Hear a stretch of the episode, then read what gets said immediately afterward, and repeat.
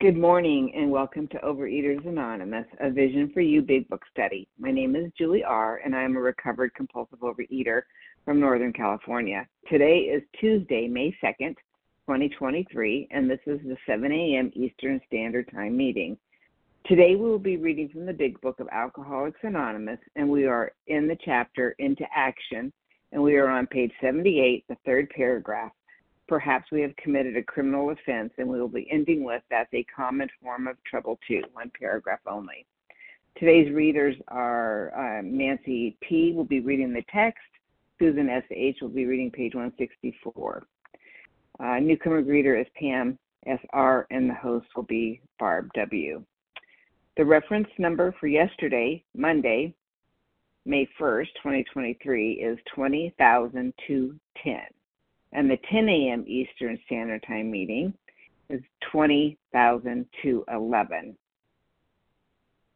OA Preamble Overeaters Anonymous is a fellowship of individuals who, through shared experience, strength, and hope, are recovering from compulsive overeating. We welcome everyone who wants to stop eating compulsively. There are no dues or fees for members. We are self supporting through our own contributions neither soliciting nor accepting outside donations. OA is not affiliated with any public or private organization, political movement, ideology, or religious doctrine. We take no position on outside issues. Our primary purpose is to abstain from compulsive eating and compulsive food behaviors and to carry the message of recovery through the 12 steps of OA to those who still suffer. OA's fifth tradition states each group has but one primary purpose to carry its message to the compulsive overeater who still suffers. At a Vision for You Big Book study, our message is that people who suffer from compulsive overeating can recover through abstinence and the practice of the 12 steps and 12 traditions of Overeaters Anonymous. Here are the steps we took, which are suggested as a program of recovery. I will now ask Marietta P. to read the 12 steps of OA. Hi, Marietta P. and Virginia recovered the 12 steps. One, we admitted we were powerless over food and our lives had become unmanageable. Two, came to believe that a power greater than ourselves could restore us to sanity. Three, made a decision to turn our will and our lives over to the care of God as we understood Him. Four, made a searching and fearless moral inventory of ourselves. Five, admitted to God, to ourselves, and to another human being the exact nature of our wrongs. 6, we're entirely ready to have God remove all these defects of character. 7, humbly asked Him to remove our shortcomings. 8, made a list of all persons we had harmed, became willing to make amends to them all. 9, made direct amends to such people whenever possible, except when to do so would injure them or others.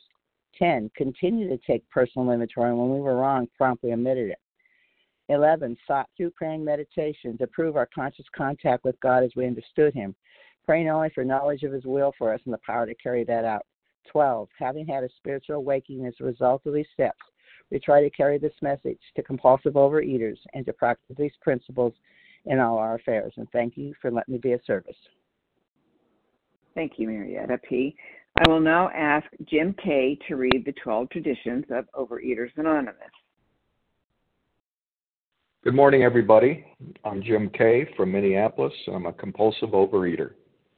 The 12 traditions of Overeaters Anonymous. Tradition 1 Our common welfare should come first. Personal recovery depends on upon OA unity. Tradition number 2 For our group purpose, there is but one ultimate authority, loving God as he may express himself in our group conscience. Our leaders are but trusted servants, they do not govern. Tradition number 3 the only requirement for OA membership is a desire to stop eating compulsively. Tradition 4. Each group should be autonomous except in matters affecting other groups or OA as a whole. Tradition 5. Each group has but one primary purpose to carry its message to the compulsive overeater who still suffers. Tradition 6. An OA group ought never endorse, finance, or lend the OA name to any related facility or outside enterprise lest problems of money, property, and prestige divert us from our primary purpose. Tradition 7 Every OA group ought to be fully self supporting. declining outside contributions. Tradition 8 Overeaters Anonymous should remain forever non professional, but our service centers may employ special workers. Tradition 9 OA as such ought never be organized, but we may create service boards or committees directly responsible for those they serve. Tradition 10 Overeaters Anonymous has no opinion on outside issues, hence, the OA name ought never be drawn into public controversy. Tradition 11 Our public relations policy is based on attraction rather than promotion. We need always maintain personal anonymity at the level of press, radio, films, television, and other public media or communication. And Tradition 12 Anonymity is the spiritual foundation of all these traditions, ever reminding us to place principles before personalities. Thank you, Jim. And today's share ID for Tuesday, May 2nd to 7 a.m. Eastern Standard meeting is 20,213. How our meeting works. Our meeting focuses on the direction for recovery described in the Big Book of Alcoholics Anonymous. We read a paragraph or two from the literature, then stop and share on what was read. Anyone can share, but we ask that you keep your sharing to the topic and literature we are discussing, and that you keep your share to approximately three minutes. Singleness of purpose reminds us to identify as compulsive overeaters only. Our abstinence requirement for moderators is one year and for readers is six months. There is no abstinence requirement for sharing on topic. This meeting does request that your sharing be directly linked to what was read.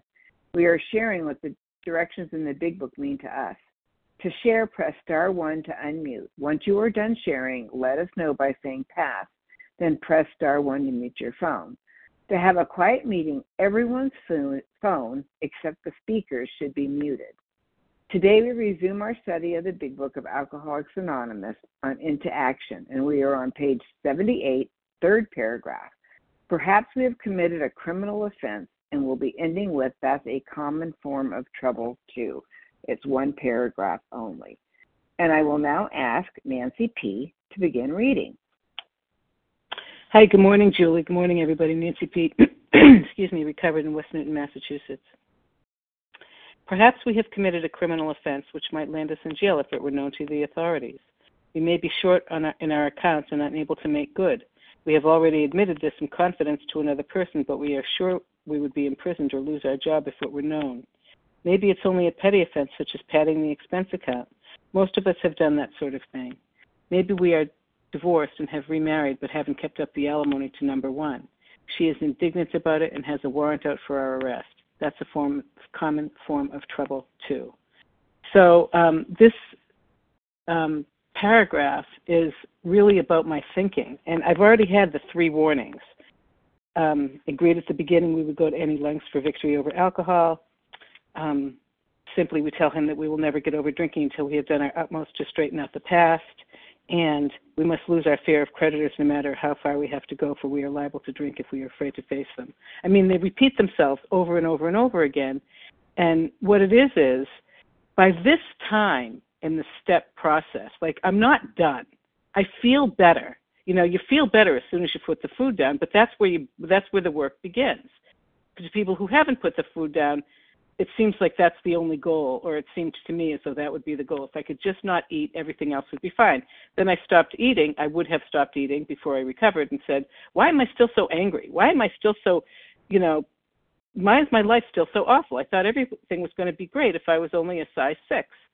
Um, and, you know, what I had to do was clean out the rot, and, you know, no matter what. And, um, because I don't want to pick up again. I don't and so I have to do it no matter how I feel. And but luckily for me, I don't do it by myself. This book never says, "All right, that's it. Go out, go on." You know, I have I have a a thing that takes care of me in all circumstances that I stay in touch with in all circumstances. With every breath I take, I'm in touch. And so my fear is not significant. It's not. It doesn't own me. In fact, none of my feelings own me anymore. And um, and I'm able to do the right thing, and I don't try to skate, which I've done my entire life. You know, a lick and a promise. You know, bubble gum and scotch tape. just enough to make it so that it'll clunk through whatever it is. You know, I'll clunk through, or the you know something that's worn out will clunk through one last time. And um, but do I really want to get better? Yes. And that's why in the beginning, when my sponsor told me to make two phone calls a day, the old Nancy would have been calling the lawyers, the doctors, the teachers, the executives, the police officers, anybody except anyone that was home. And I would say, oh, I made a lot of phone calls. Oh, it'll get better. And of course, it never did. But when I really wanted to get better, you know, I cut the crap, excuse my language, and I got to work. And this is just more of the same. I had to do it all. And, you know, what happened when I made direct amends, when I told – said what I did to people that it concerned, you know, it wasn't. I got thrown out of somebody's office. The guy said I'm. He didn't metaphorically. He did that, but I tried to call. I tried to call. Finally, I used a friend's cell phone to call him so he wouldn't recognize my number. And he said I'm not interested. And I swallowed hard and I said, okay. Well, thank you for giving me at least that much. And um, you know, today my life is complete. I don't think about food in terms of hiding, sneaking, cheating, and lying ever, ever, ever, ever, ever. I do think about it quite a bit because I buy it all and make it all. But other than that, I, I'm not a compulsive overeater that's enthralled to the disease anymore. And um, I've done that, and it's all they're all boogeymen. As soon as I turned around and said "boo" back, they melted away because I have all the fellows that save me. I have all. Thank you. I have all the fellows, the people on this line and my friends and the people that I call, they save me. They keep me in line. And my life today bears no resemblance to what it once was. It's just full of joy and light and buoyancy. And with that, I'll pass. Thank you, Nancy P. Okay, although we value your experience, we ask that you limit your sharing to every third day in order that others might share their experience too. And who would like to share on the paragraph that was just read? Christina J. Melissa Christina J. Um, Pamela Melissa P. Pa- Pamela P. from Pennsylvania. Pamela P. Kevin? Liz E. U. K. Kevin. I have Kevin. Terry. What's your initial of your last name, Kevin? F. Vancouver, Canada. F. Terry W. Go ahead. Terry W. Take one more. Liz E. UK. Bonnie B. Okay. So I have Christina C, Melissa C, Pamela P, Kevin S, Terry W, and Liz E. So go ahead, Christina C.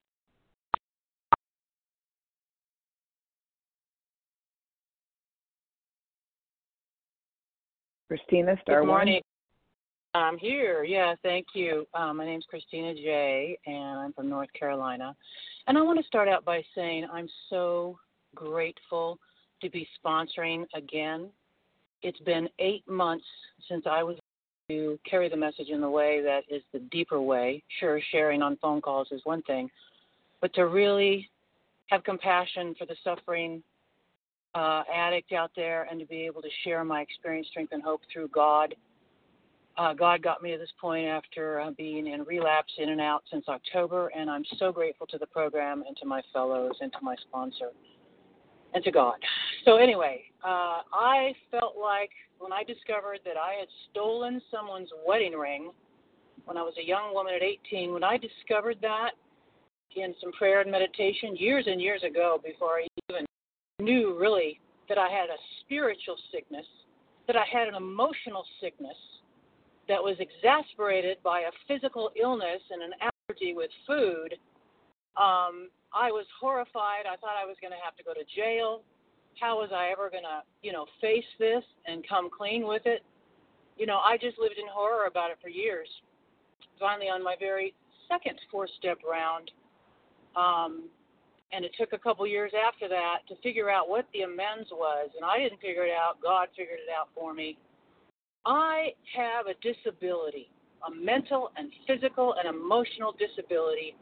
God led me to an online group that collects money to help physically disabled people get married who are sick physically, that have cancer or other debilitating, debilitating physical illnesses, as well as some that are dying and they want to get married before they die and don't have the funds so I donated to that thing for years to help those people. that was such a great amends for me to make on that.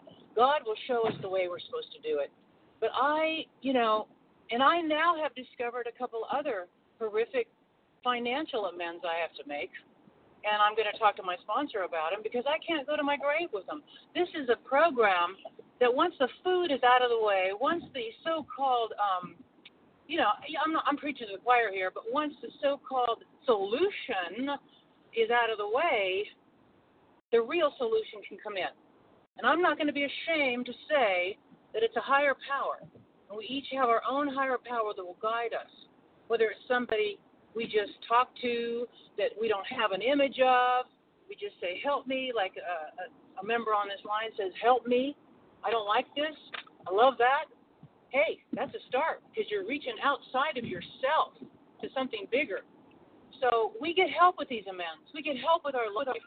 And as Nancy so beautifully shared, you know, this is a sickness that is beyond the food. And it's just great. This pro, I mean, I, I'm really on a podium here this morning, but I'm just so grateful to be sponsoring again and to be willing to go Hi. forth this pro- making amends, getting clean, so I can be of service because there's nothing much else in the world that interests me. uh, anyway, love you all. Thank you for letting me share. Thank you, Christina J. Next, we have Melissa C., followed by Pamela P. Go ahead, Melissa. Hey, good morning, Julie. Thanks so much for your service. My name is Melissa C. I'm a recovered compulsive overeater in New York, and you know, um, I, the the word that really grabbed me was petty. You know, because um, I, I think a lot of my harms, you know, if I looked at them one individual, individual, individual, they were petty, but they accumulated. You know, and they they um they were part of my character, you know, how I behaved in the world basically.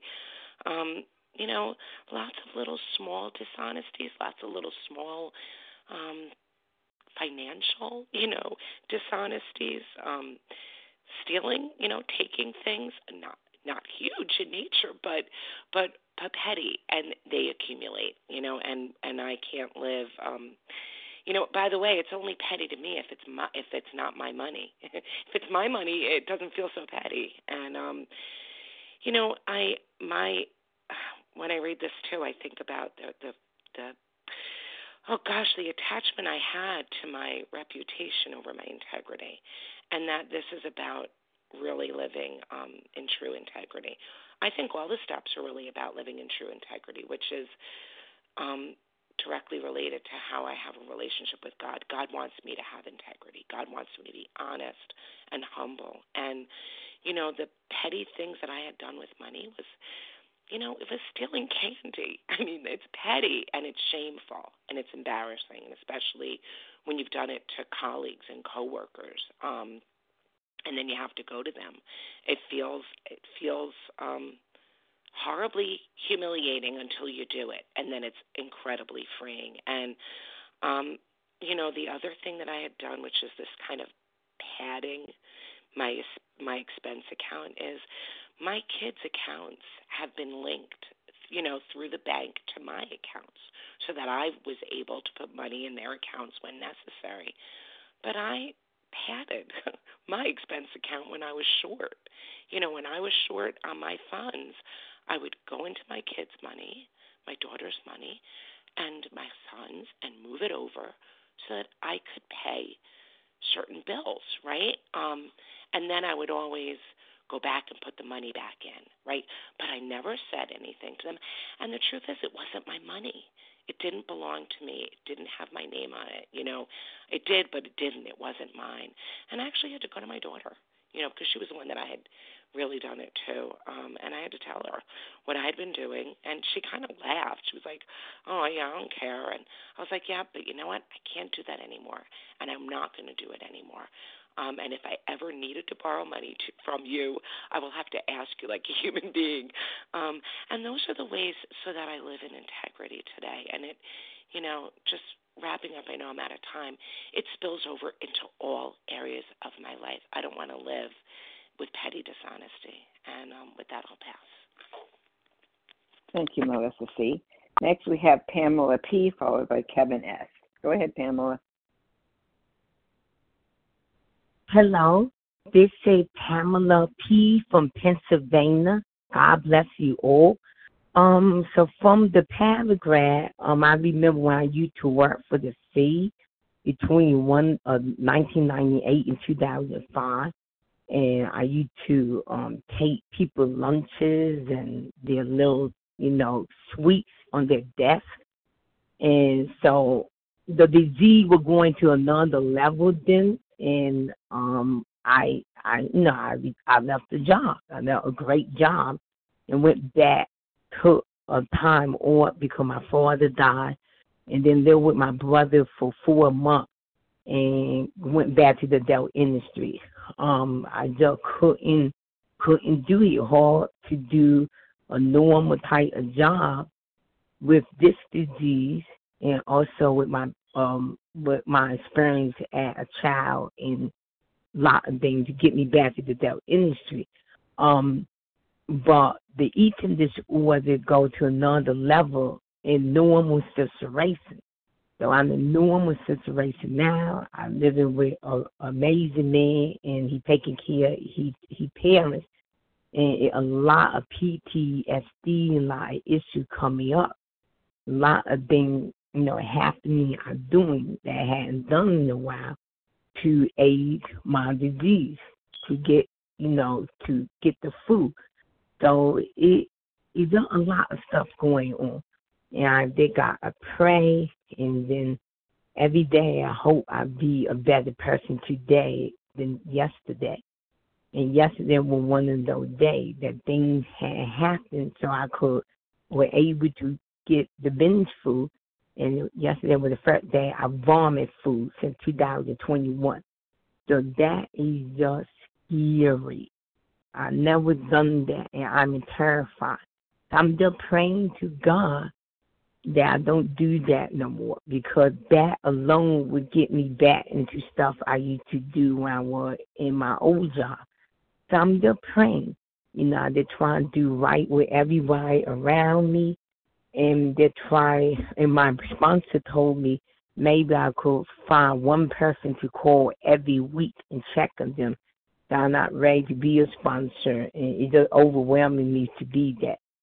So um I called my friend, but we can't see, you know, seeing program, we can't listen to other.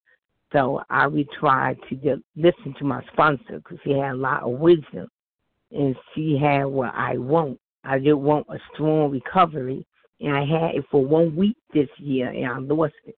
It has been very hard to get back. The only good thing is when I do eat my trigger food, it triggering me in a way, not giving me a quick fit no more. It's just making me um, sick to my stomach. So thank you to let me share. I pass. Thank you, Pamela P. Next we have Kevin S. followed by Terry W. Go ahead, Kevin.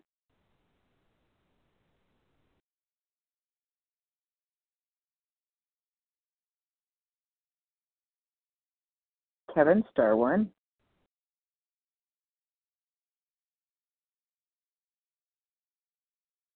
Wow, I was sharing away.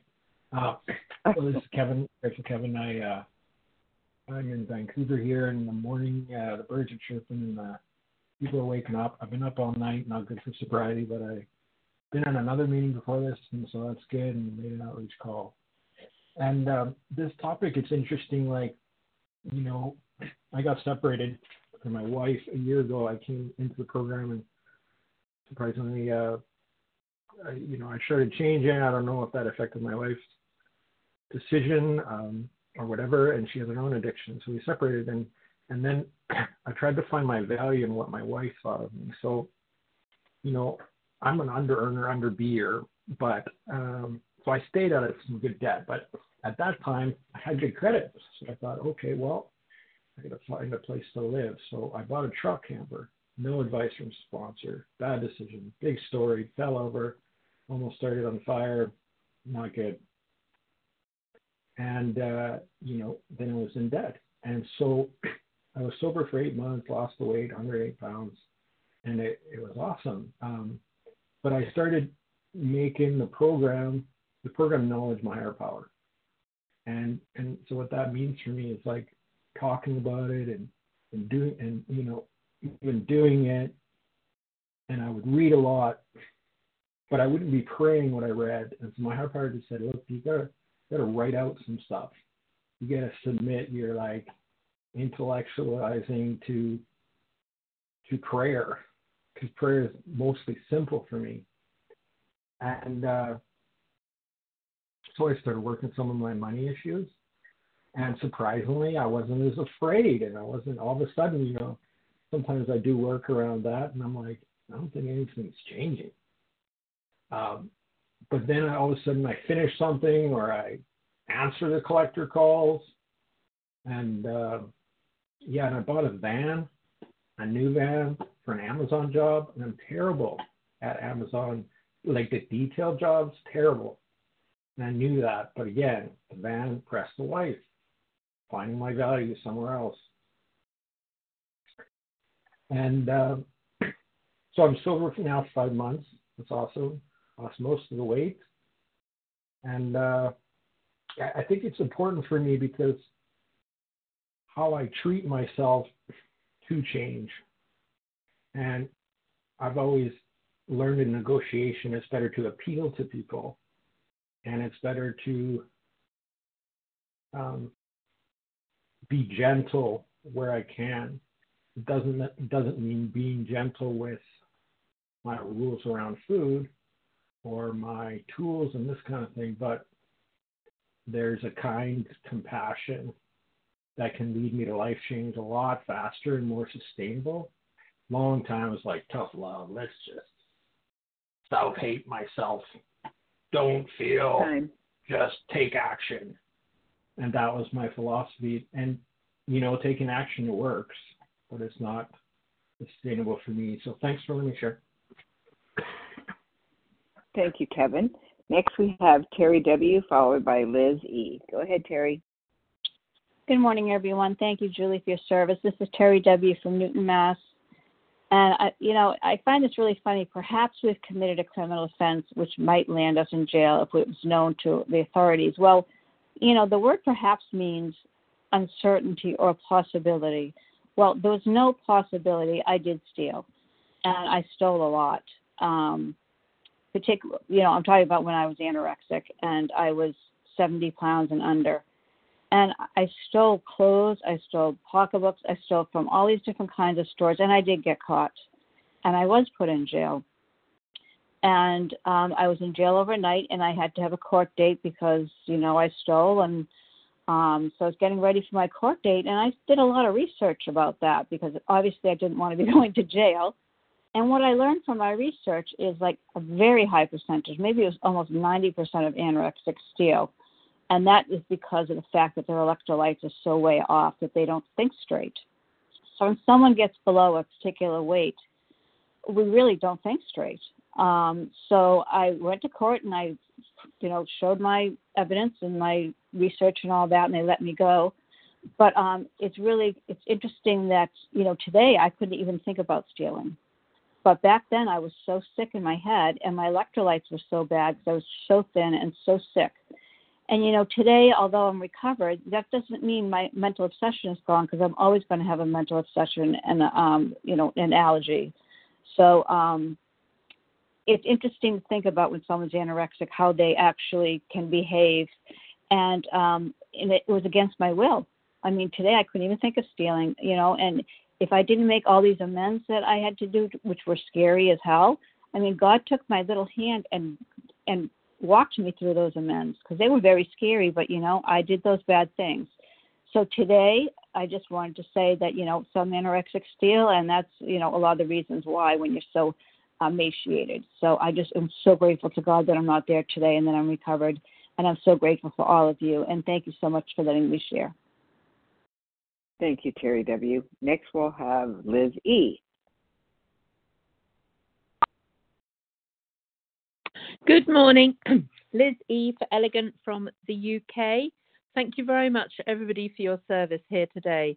And really, just to encourage any shy sharers or nobody that's shared, just do that star one. I don't know what I'm going to say. I've asked God to speak through me. Um, I think this brings me to something that happened to me the other week with my daughter that um, I lied to her about something and she found out, and I projected my shame, internal shame, back at her and accused her of various things. And oh my goodness, um, what a horrible thing I did. Um, and it just shows me that my disease is there all the time. And, um, you know, my dishonesty, um, I didn't want to admit that I'd lied to her. Um, and I didn't, I felt so ashamed. And I thought I was ne- I wasn't going to get found out, but she found out. Um, and then my behavior towards her, so that I was trying to displace everything onto her, really, really shamed me. And um, I've learned a lot from that. And obviously, my daughter and I have discussed it, and I've made uh, an amend to her, but she doesn't really believe me. Um, so, you know, how am I going to make that living amend and behave um, in a sober way and an honest way going forward? Because most of us have done that sort of thing. And most of me can do that sort of thing still. So this is not a past thing. You know, I have to do life on life's terms. And some days I really mess it up. Um, so that's what came to mind for me. Thanks a million, everybody. And with that, I'll pass. Thank you, Liz E. Uh, we remind everybody we're on page 78, the third paragraph. Perhaps we've committed a criminal offense, ending with that's a common form of trouble too. Who else would like to share on this paragraph?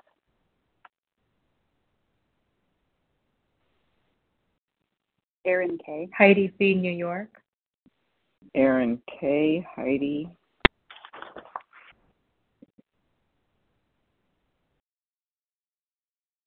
Cheryl L. New Hampshire. Cheryl L.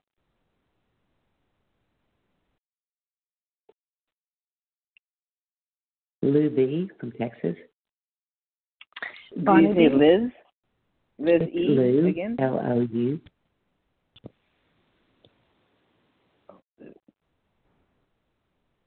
And Bonnie B. All right, how about one more? Jenna S. Jenna F or S? S like Saturday from Pennsylvania. Thank you. Okay, let's start with Erin K, followed by Heidi.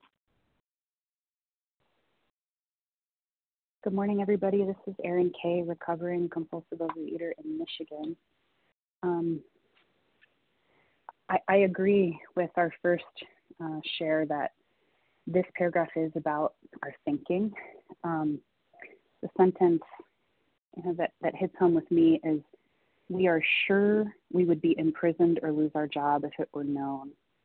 And it was that word sure.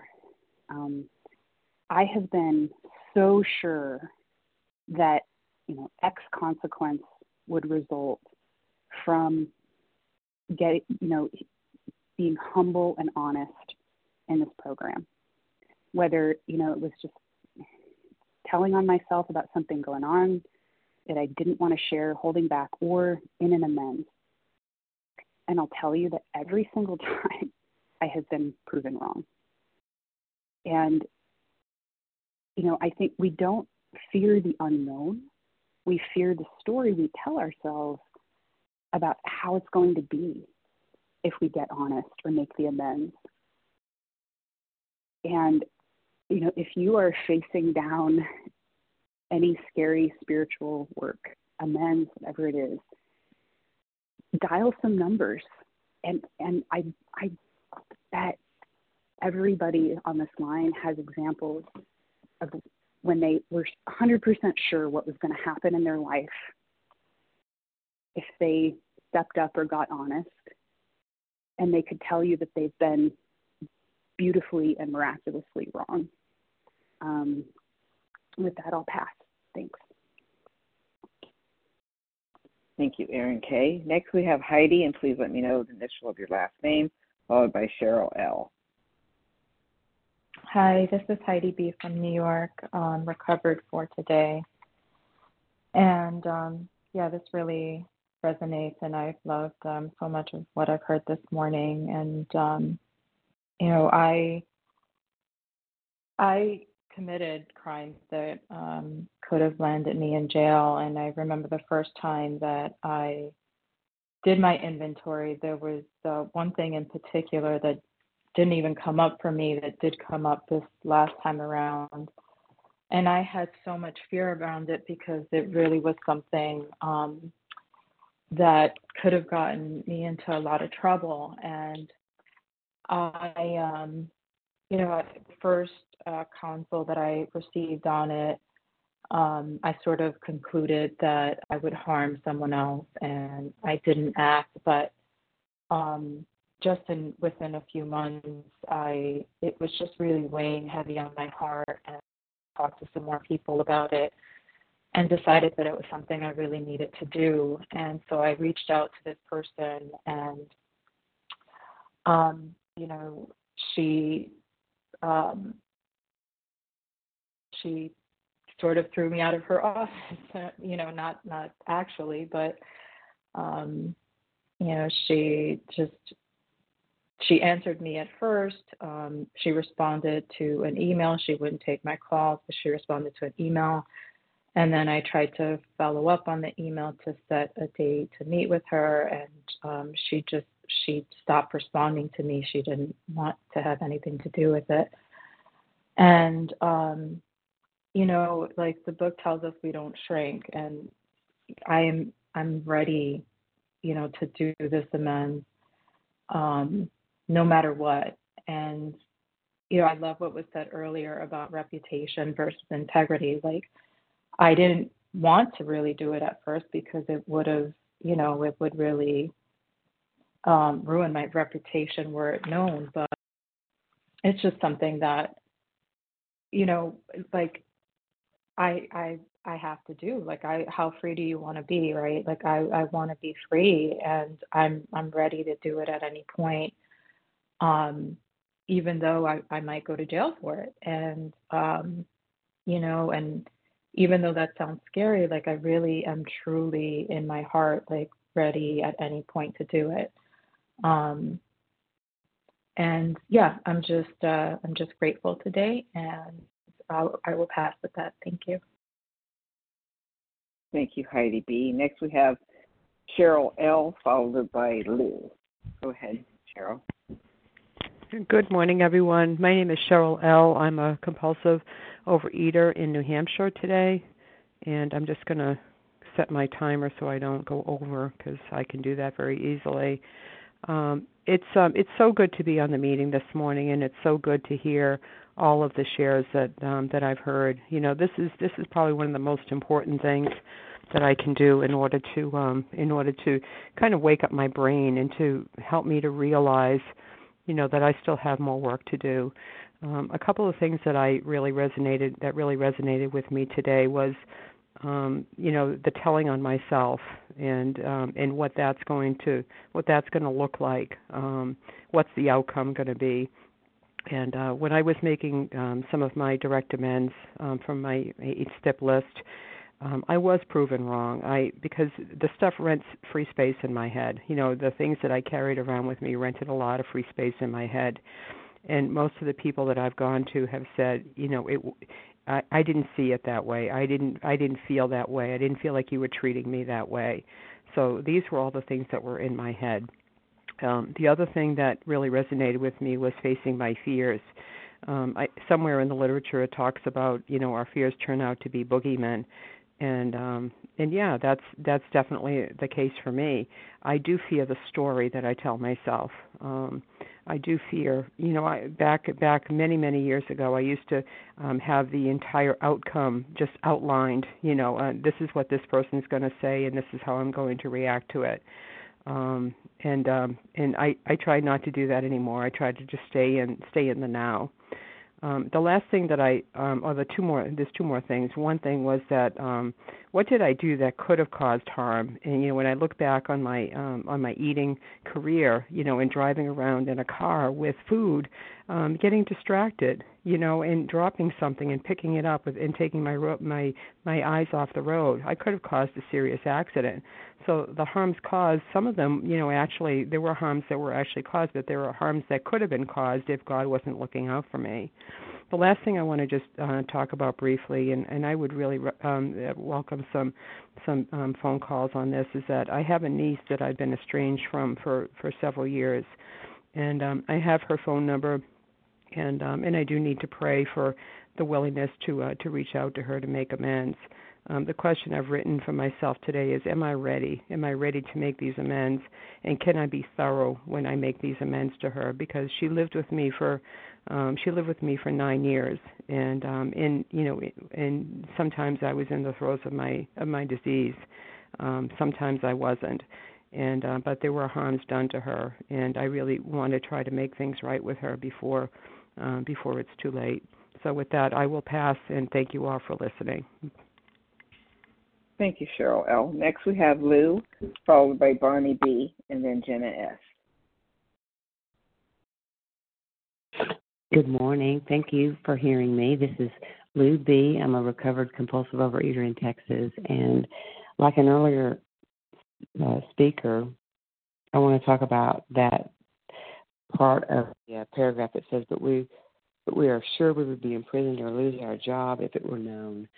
You know, um, I don't know if this is in the big book. It may not be, but uh, the imposter syndrome, where you know we uh, I have the imposter syndrome, meaning that I'm just, I, for instance, I'm always certain that I'm just going to get fired from my job. You know, I mean, I just, I just can't possibly be good enough to keep this great job that I have, for instance. And you know, that's just in my thinking. That's the way my mind works, and it's part of my disease, I believe.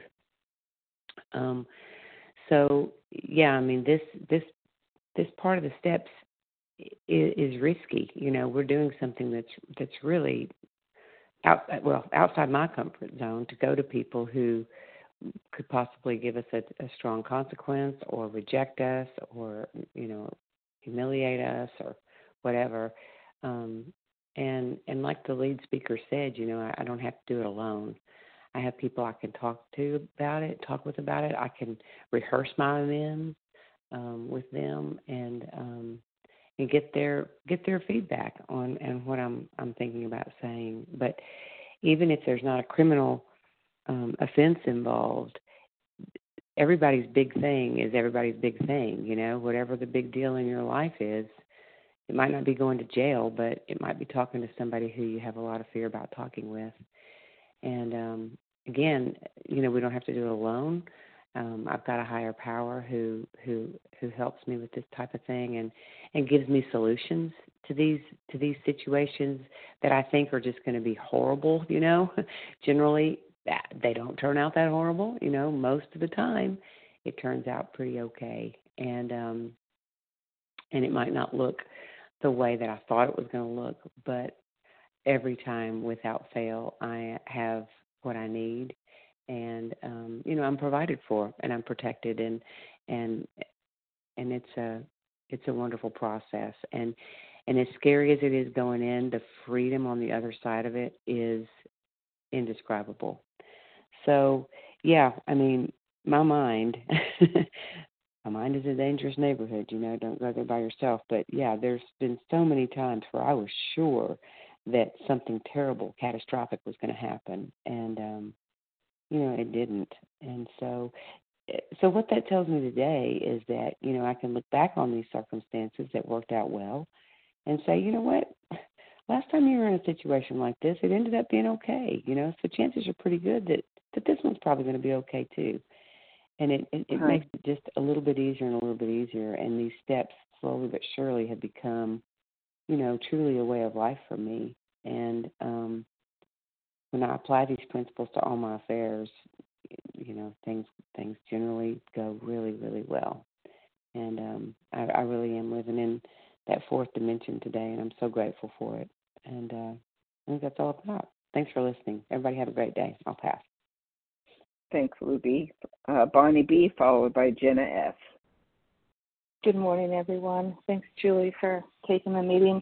Bonnie B. from Minnesota, um, recovered by the grace of God, but currently in South Carolina. I'm loving the weather change, to be honest. Um, so, step nine, step eight, step nine. What what an amazing um, journey this was. Um, yeah, I have stolen from many, many, many people. One of the things that came up in my inventory early on was how I had stolen from a person I had babysat from. And, um, you know, God places into your heart those things that you need to make right. And I hadn't made it right at that point, or, you know, it was it was on my list, but I hadn't dealt I hadn't dealt with it because I hadn't seen them and they were a long ways away from me. But I knew at some point I would. And then my dad passed away, and um, they came to the funeral. Actually, the wife came to the funeral, and immediately I knew that I needed to make that amends. And so I reached out to her and asked if I could come visit her and her husband. And she said that would be great. She said Jimmy was in hospice. And they lived in the same house they had lived in when I babysat, which was, you know, I was 14, I'm now 60. And um, set up a date and made a, a, a plate of homemade chocolate chip cookies. And um, God directed me to get a Walmart card for them and made the road trip.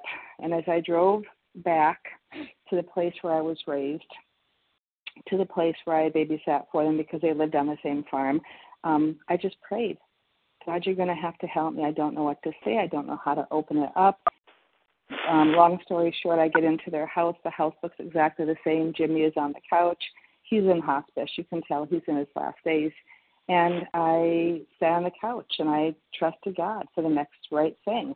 And I saw pictures on the wall of their twin girls, and conversation went to the kids. And then Julie had opened up. She said, You know, one of my daughters, it's so weird because, well, one of my granddaughters, she'll come to a certain function and she'll be normal weight, and then she'll come six months later and she'll be 60 pounds heavier. And and the and God just completely opened up the door for me.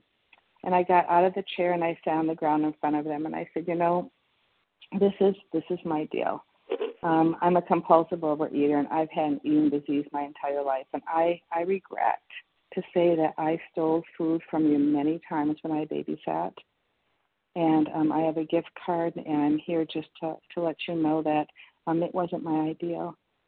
And they were so gracious and so kind and so understanding, and the conversation then just I mean she's like, oh, it didn't matter, but of course it did matter to me. But she was very gracious and kind, as was Jimmy and before I left, I asked if I could pray with them, and um, they welcomed it. And we prayed, the three of us. And then I drove home, and I felt like, you know, I felt like I lived because I was at my ideal body weight. But I felt like that in my head.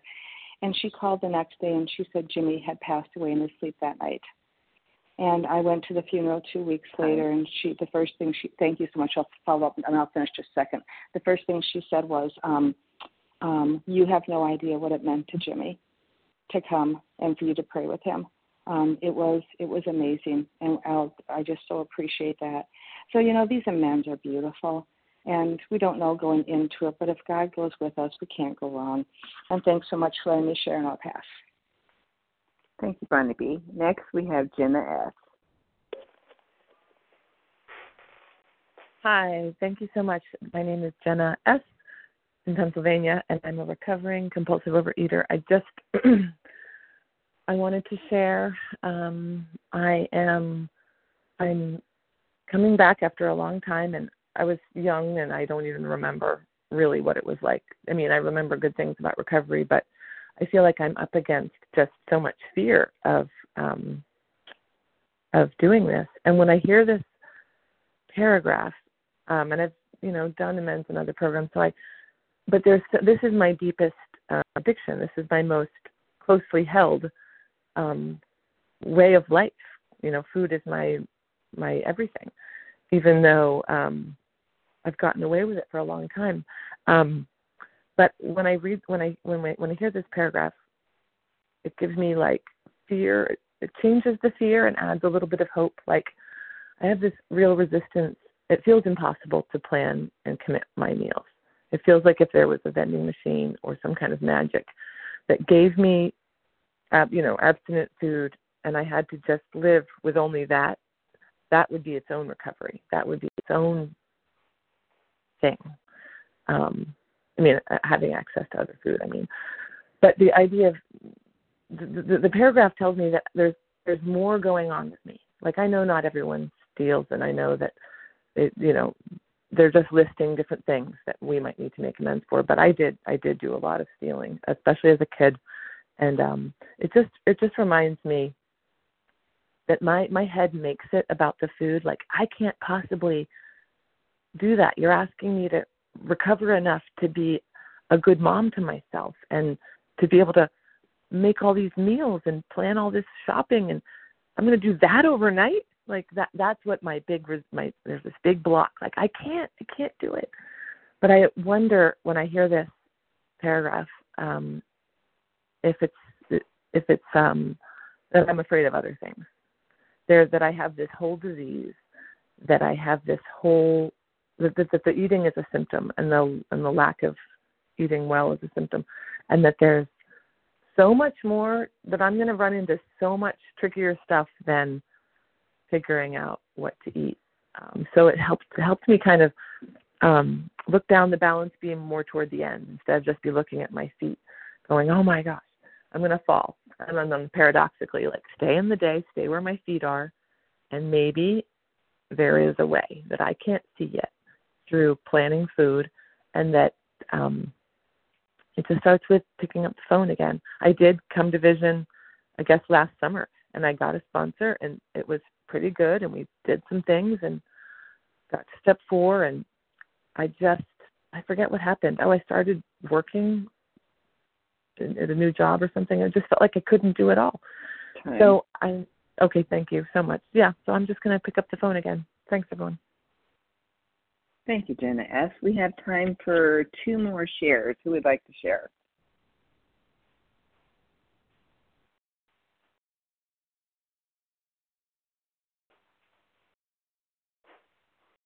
Polly D. Elizabeth B. Paul, Polly and Elizabeth D. Okay, go ahead, Polly. And what's the initial of your last name? I missed that. Good morning, everyone. Uh, Polly D, like dog from Kentucky. Wow, such beautiful shares this week, last week.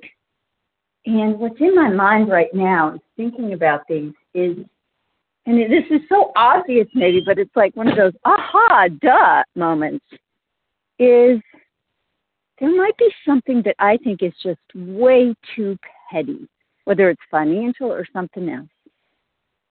And and you know my it might be my fear but i can also just be uh dismissive like minimizing it but the thing is god is using it so obvious to me listening to these shares that we're very engaged in ourselves and what our feelings are about it and in my head and our thoughts and all that everybody's been saying but god might be using this so-called petty thing for the other person so we need to listen to that little nudge in ourselves. And I'm thinking about a couple myself that I, I might need to make.